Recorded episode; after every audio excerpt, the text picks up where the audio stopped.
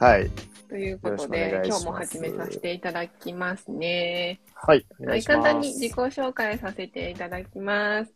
私、ウェルネスコーチをしてまして、まあ、元80キロあった自分の体験から、えーダイエットをね、入り口として健康支援だったりとか、ダイエットサポートさせていただいております。インスタでは情報発信の方ね、頑張ってますので、もしよかったらよろしくお願いします。で、今日一緒にインスタライブしていただくのは、あの、先週と同じ山本教頭先生なんですけれども、自己紹介お願いしてもいいですか、はい、えー、皆さんこんにちは。ウェルビーインダストリーの分子栄養学オタクの山本です。えー、健康大使学校というところで教頭先生とか、まあ、いう形でもやらさせていただいております。えー、まあ、分子学のところの沼にどっぷりハマってる人でして、まあ、そういった、えー、自分で勉強した内容とかをですね、管理栄養士さんとか、まあ、そういった理学療法士さんとか、様々な薬剤師さんとか、まあ、様々な方にお伝えしております。えー非常にですね、もう奥深いところで、そこから行動変容、いかに未病産業を作れるかみたいな、ちょっとマニアックなところをしているので、興味ある方はですね、ぜひ、あの、インスタグラムとかチェックいただければと思います。よろしくお願いします。よろしくお願いします。はい。で、ちょろっと出てきたね、健康第一学校っていう、オールインワンのオンラインサロンを私たち共同で、うん、運営って言ったら怒られるんですはい。けど、いや、いや、いいです。運営してます。ははいい。はい。私はダイエット科の先生としてやらせていただいておりますので、今日のね、インスタライブの配信だったり、他の先生とのあのコラボ配信とかもそちらの方のオンラインサロンの方に貼り付けてますので、もしよかったらご覧ください。はいっていうところで、今日のテーマなんですけれども、えーはいはいね、質問いただいたところでは、け低血糖について教えてくださいっていうようなリクエストだったんですけども、はいちょっ。とそもそも血糖値とか知らない人もいるかなと思って、あのタイトル自体は、その、なんなんだっけ、空腹だと太るだったかな。お腹が空きすぎると太るっていうタイトルにさせてもらったんですけなるほどなるほどはい そうそうそう。で、そもそも血糖値って何なのっていうところの方結構いらっしゃると思うので、その辺の説明、お願いします。あ、わかりました。えはいーまあ、血糖値まあ、簡単に言うと、まあ、糖質ですよね。糖ってついてるだけあって、糖質なので、まあ、皆さんが甘いものとか、まあ、そういったものを食べると、体内の血糖値は上がるし、で、上がりすぎても良くないんですよ。そうすると下げないといけないっていう形で、まあ、すごく波を打ってます。なんか、あの、心電図みたいな感じでね、波があって、まあ、えー皆さんの体内のその血糖値っていうのもそういう波を打った変動をしてますっていうのがまず一つですね。で、高すぎると、皆さんはこっちの方は知ってると思うんですけど、インスリンっていうホルモンがですね、それを下げるために、えーまあ出てきて、まあ、そういったものが作用すると、細胞内に糖質が取り込まれて、血糖値とかも下がっていくっていう流れ。ただですね、これも、えーぎ急激にですね、と血糖値をガーンと上げてしまうと、その分インスリンも大量に、あ、やばいっていう状態なので、大量に出さないといけないですよね。でうん、血糖値は下がるんですけども、ある程度基準値来たんですけど、まだインスリンが残ってる状態っていうのが起こるんですよ。そうすると、さらにもうちょっと下げちゃうんです。低血糖になっちゃうんです。で、低血糖すぎると、こう、次はですね、グルカゴンっていうホルモンが出てきて血糖値を上げたりとか、まあ、いろんなホルモンたちが出てきて血糖値を上げるっていう作業をするんですよ。まあ、そのサイクルがずっとあるっていう状態で、まあ、今回の話は低血糖っていう状態なので、その血糖値が低すぎると、めちゃくちゃ、なんかだるかったりとか、なんかこうね、えーこう感情面で変化出てきたりとか、まあ、いろんなものが出てきてしまうというところがあったりします。まあそうなってしまうとね、衝動食いとか衝動買いとかも起こりやすかったりするので、まあ、結構ですね、現代人はそれに陥ってるのかなっていうところもありますよね。確かに。結構多くないですか、周りで。いや、多いですよ。多分はいその、血糖値を意識したことのない人って多分いっぱいいると思うんですよね。意識してても上がるんで、うん。ね。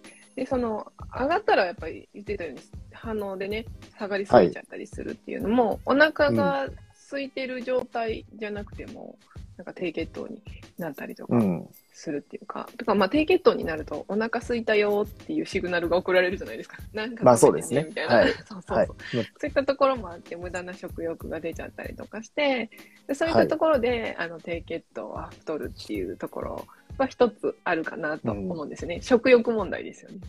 そうですよね。甘いものをやっぱ欲しくなりますよね。今すぐ体的な糖質をこう欲しいっていう状態なので、うんそういった時に糖質を上げるように、えー外から取るっていうのも一つですし、あとはそういった時に出てくるのはコルチゾールとか、まあそういったところのホルモンだったりするので、そういったものって、えー体の、えーものを分解してですね、糖質を作り出して、それを材料として使う働きとかあるので、まあそういった側面で糖質を欲する体になっちゃうんですよね。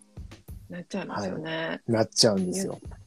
ゆうなさんが、あの、とにもはい、かくにも、健康にはまず血糖値っていうところで、そうですね。はい。はい。ゆうなさん、多分2、3回ぐらいリブレで測られてるんじゃないかなってうーん、素晴らしい。そうそう、血糖値ね、測られてて、うん。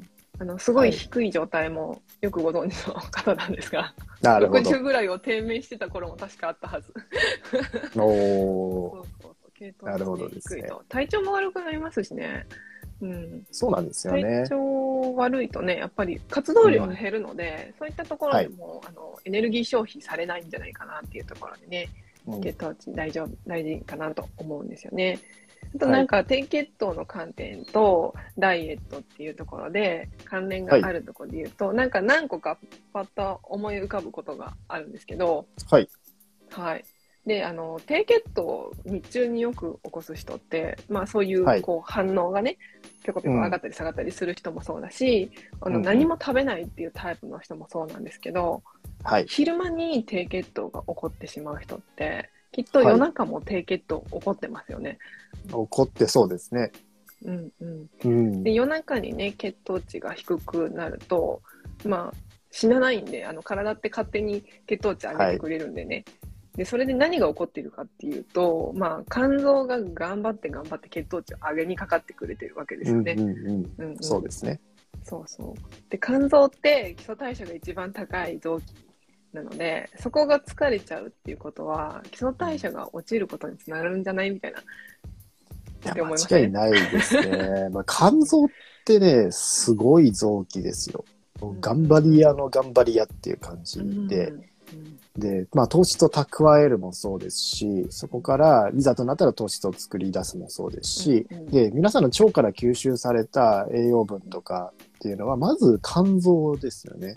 のところで、うんうんこう、うまく代謝されて全身に行くっていう流れをとってるので、うんま、ず、なので腸内環境とかもめちゃくちゃ関わってるんですよ。うんうんで、まあ、特にね、悪いものとか入ってきた時に解毒期間でもあるので、うんそういったところで悪いものがたくさん体の中に入ってきてしまっている人は肝臓ががん頑張りすぎて炎症を起こしちゃったりとか、うんまあ、タンパク質不足でも、えー肝臓で作ったもの、体に必要なものを肝臓作ってるので、そういったものが出荷できなくなって脂肪肝を起こしたりとか、うんこのね、隠れ肝臓問題みたいな。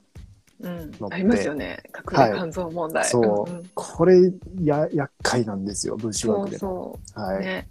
みんな筋肉にしかフォーカスを置いてないんですよね。そうな筋肉んですよ、ね。が多いか少ないかみたいな、基そう礎そう筋肉みたいなところもあるんそうなんでですすよね。けど、うん女性に関してはやっぱり筋肉量少ないから、その肝臓を元気にした方が痩せるよみたいな話もよくさせてもらうんですけどね。ね男性だと筋肉を作れるけど、女性って大してつかないですしね。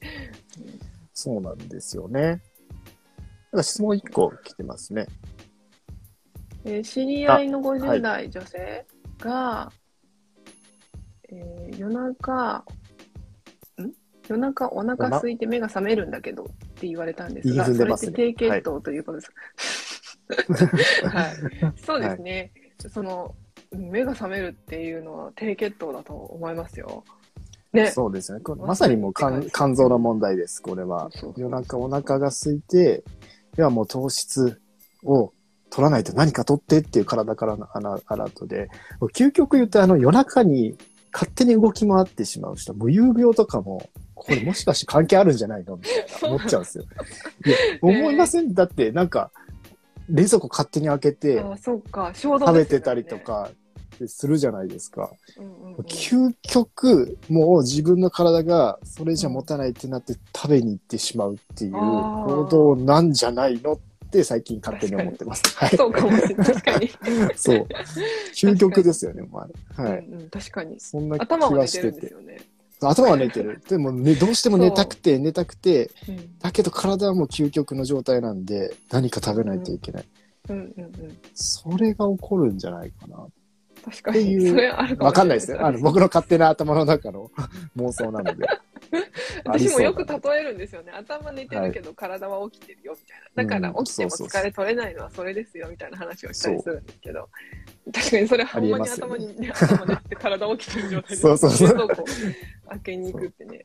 うん、そうなんです筋よね。肉より。はい。はい。キックさん、あの、やばい、私10代の頃低血糖無有病でしたって。ああ。そうなんや。かつ、さらに、あの、女性であれば、鉄うん。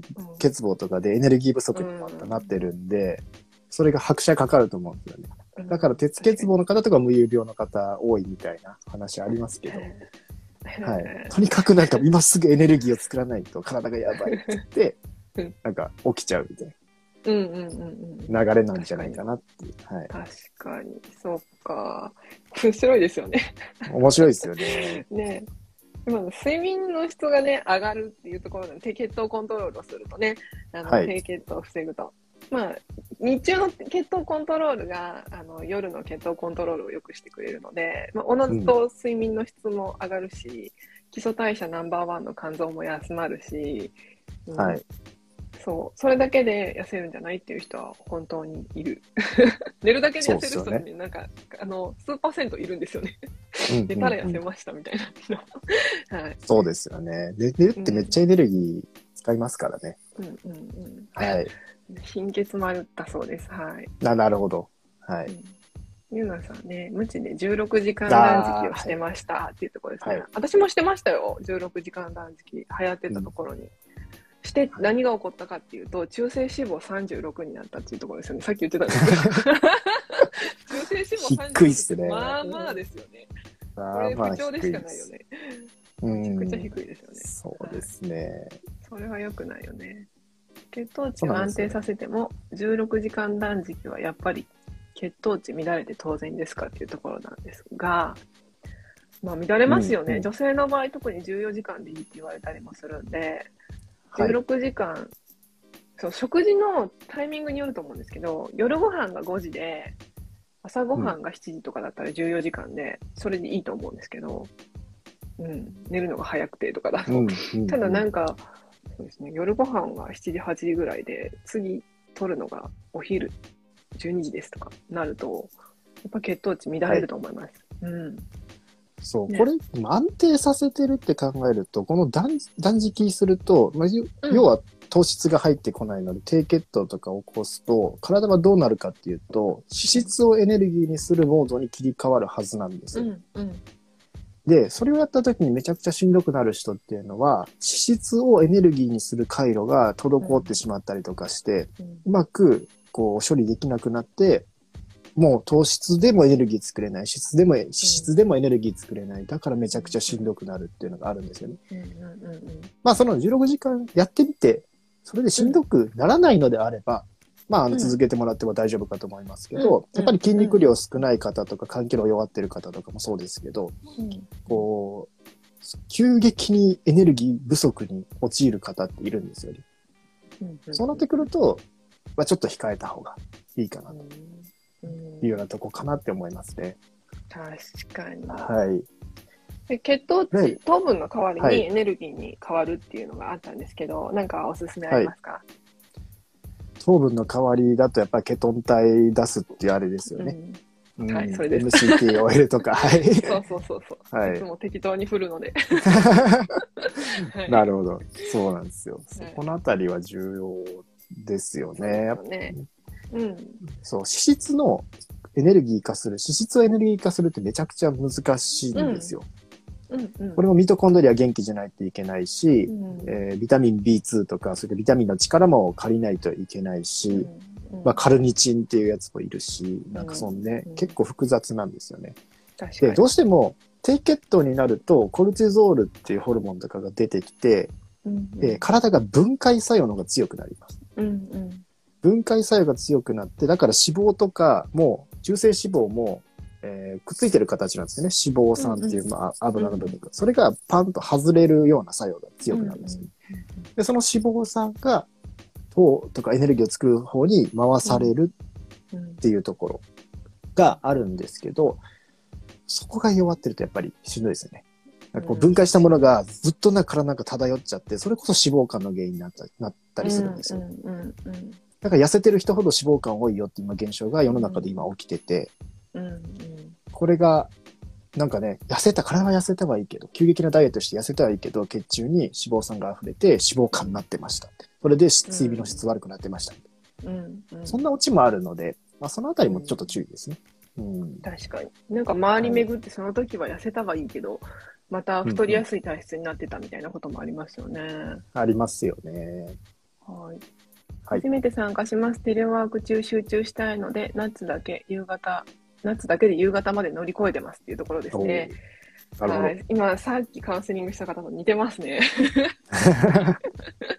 似てますね。なるほどですねそうなんですよね。忙しくて昼スキップするっていう方だったんですうんけど、いやまさに睡眠、さっきの方はね、はい。昼を抜く前までは、その睡眠の質と睡眠には自信があったのに、今回はそのウェルビーチェックっていうチェックでね、80点から10点に落ちたんですよ。おー何はい事だとほ本人も言ってたんですけど、寝ても疲れが取れない、うん。途中で目が覚めるっていうところ2点をおっしゃられて、まさにそれみたいな感じです。うんはうん。なるほどですね。そう昼間の低血糖が夜中に反映されてるっていうところなんで、お昼は食べてくださいっていうところ。だからその昼をスキップしたことで痩せたかっていうと別に痩せてないんですよ。逆に太ったっておっしゃられたので、うんでも痩せ取った方が痩せますよっていうところなんで、血糖コントロールっていうね、意味でもね、しっかり取ってもらった方がいいんじゃないかなと思います。ね、特にテレワークだったら、まあ、食べ放題っていうか、ね 好きなタイミングで 取れると思うので、はい、ナッツはね、脂質の、糖質入ってないのでね、もうちょっと糖質をね、血糖値上げない形でこまめに取ってもらう方がいいんじゃないかなって思うんですけど、そうですね。いや、そうですね。あの、うんやっぱり先ほど言ったんですけども、低血糖、まあ、糖質を抑えたことによって、他のエンジンに切り替わりにくいっていうのが、根本あるかなっていうところなんですよね。うんまあ、18時、18時間ですね、16時間。まあ、そういうところでやめたときに、まあ、それでも、やや、まあ、代謝はね、脂質代謝、糖質が渇望して、うん。えー欠乏してくると、そういったモードモードにはなる、なりつつあるので、うん。うん。そこがまあ問題なのかなと思います。より糖のコントロールがうまくいかなくなってくる。で睡眠の質、が下がると、うん。これまたインスリン抵抗性っていうものを起こし出して、うん。うん。で、インスリンがまた効かなくなってみたいなのを繰り返しちゃうので、やっぱ睡眠のところ取れてないっていう状態になってくるのであれば、それは見直した方がいいです。少しやっぱ糖質を入れるとか。そうですよね。糖質、肩がやっぱり問題なので、うんうんまあ、いまあ、ちょっとの糖質っていうのは必要なんですよね。そうそうそううん。糖質過剰にならないまでのやつを取るっていうのがいいと思うんですけどね。いわゆる血糖値って上が上限140がベスト、まあ本当のベストを言うと140ぐらいなんですけど、うん、それっ。てあの測れますよね、機械で。自分でも。うん、リブレとかね。うんうんそうそう、はい血糖値測定リブレっていうのは Amazon で買えるので、もしよかったらね、買ってみて自分の血糖値を見てみるっていうのもいいかなって思うんですよね。思います。はい。うんうん、結構血糖コントロール良さそうな食事をされてる方でも一回測ってみたらすごいビュンビュン上がってる方いらっしゃったんですよね。うんうん、でその人リブレしてからすごいスルスル痩せたのでやっぱり血糖値って大事だなって思いました。だから知るだけでそうですね。ね、あの自分がこれうん食前に野菜これだけ食べないといけないっていう量も把握できるのですごいおすすうん、めです。そうですよね。うんうん、そうそう、うん、思います。人によってやっぱり違うんでね。うん。はい。そう。あとはタンパク質しっかり取ってくださいねってところですね。うんうんうん。そうですよね。うんはいまあ、タンパク質からもエネルギーになっていく部分もあるので、うんまあ、ちょっとお腹が空いたらむしろ糖質よりもタンパク質を意識するっていうのもいいんじゃないかなと思います。結構お腹も膨れやすいし、はい。そうですよね。ナッツだとちょっと、まあ、タンパク質入ってるけど、ちょっと少ない。入ってるけど、そうですね。はい。ちょっとね、あと脂質がやっぱりちょっと多めになっちゃうと思うんですね。全部そうそれからそう。期待するとねそうなんですよね。うんうんナッツはナッツの良さと悪さみたいなところありますけどね。ありますたくさん来た。はい。そうですね。140が理想っていうのは空腹時血糖値のことですかっていうところなんですが、これ、上です。上が140です、ね。あ、上限ですね。上限、はいいや全然超えることありますよ。普通に超えると思うんです普けど。通に超えますよね。そうそう。まあ、超絶理想を言うと140ですね。うん。そうそうう。んうん。リブレをやってる時に朝プロテインで過ごした低血糖がすごかった。あ、なるほどね。うん朝プロテインにもちょっと血糖値上げるようなものを入れた方が、プロテインの吸収自体も良くなりますよ。別問題もあるかもしれない。はい。あの、えどういうこと？朝、朝は、まあ、低血糖になりやすいんですけど、うんうんまあコルチゾールとかもしっかり分泌されやすいんですよね、朝って。うんうんそうすると糖質血糖値って上げていくはずなんですよ。朝ってこううんガーッと上がっていって、夜に向けて下がっていくような形なので、そこのもしかしたら問題で、あとは血糖値が上がりにくい、朝からだるいみたいな症状が続いてた場合もある。ああ、なるほどね。ただまあその低血糖の時に糖質を取らないと、よりコルチゾールとかバンバン出てきちゃうので、うんうんまあそこは取った方が良かったかもしれないですね。今の状態的には少し入れてあげる。まあおにぎり1個でもいいし、こう糖質を入れておく。うんうんうんうん。それこそ血糖値140ぐらいまで上がるぐらいの糖質を入れとくっていうのがいいのかなと思うんですけど、それも測らないとどれが140なぐらいなのか分かんないと思うんで、そうなんで一回やってみるといいかなみたいな、っていうのを思います。す。はい。140って何なの？みたいなところもあると思うんですよね。初めて聞いたわみたいな。うん。そうですよね。血糖値を安定させるのって本当に難しいですよね。同じ食べ物を食べても上がるとき上がらないときありますね。そうですようね。ん。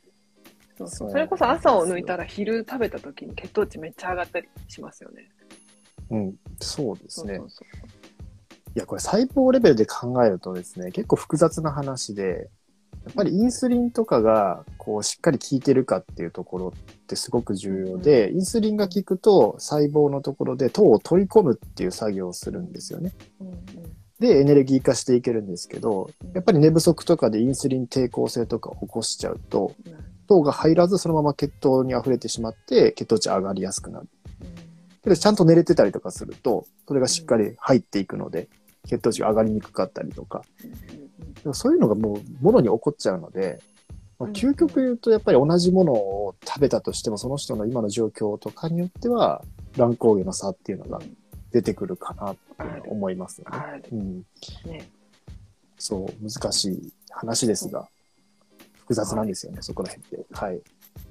はい。もう一つの観点から、あの低血糖をね、お話ししようかなと思うんですが、はいあの、低血糖って言ったら、さっきみたいに糖質を全部カットしちゃうみたいな人結構いた、いて、はい。低血糖になるっていうのがね、あったと思うんですけど、そういった場合、こういうのを続けてると、その基礎代謝を担っている臓器って何個かあるうちの一つの甲状腺機能っていうところが下がっちゃうっていうお話があると思うんですけど、そっちも語ってもらっていいですか、えっと、えー、暖冬を続けていると甲状腺機能が下がるってそうそうことですねそう、落ちるっていうところですよね。っていうところで基礎代謝が落ちるはい。みたいな。で、ここれも、まあ、結構ですね、甲状腺の低下まで行くと、かなりこじらせてるパターンではあります。うんもうずっと暖冬を続けてて、えーまあ、要は副腎っていうさっきの組織も関わってて、コルチゾールってものも関わってるんですけども、まあ、ガンガンガンガンコルチゾールを分泌して、それで糖を保とうとするような生活。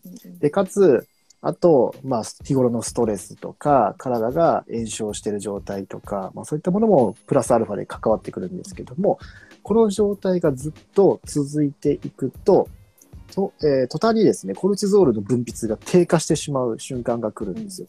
まさに副腎疲労とか言われている状態で、要はコルチゾールが分泌できないって、こう、かなり体的にはアクセルを踏めない状態。アクセルが効かない状態になってくるんですよね。そうなってくると、実は甲状腺のそういったものを、ホルモンを活性化させるフェーズにコルチゾールが必要なんですよ。うんじゃあコルチゾールが出ない、甲状腺がいいものに、えーアクセルに変換できない。だから二重にアクセル踏めなくなって、どんどんどんどんアクセルだけ壊れて、アクセルが壊れていっている状態。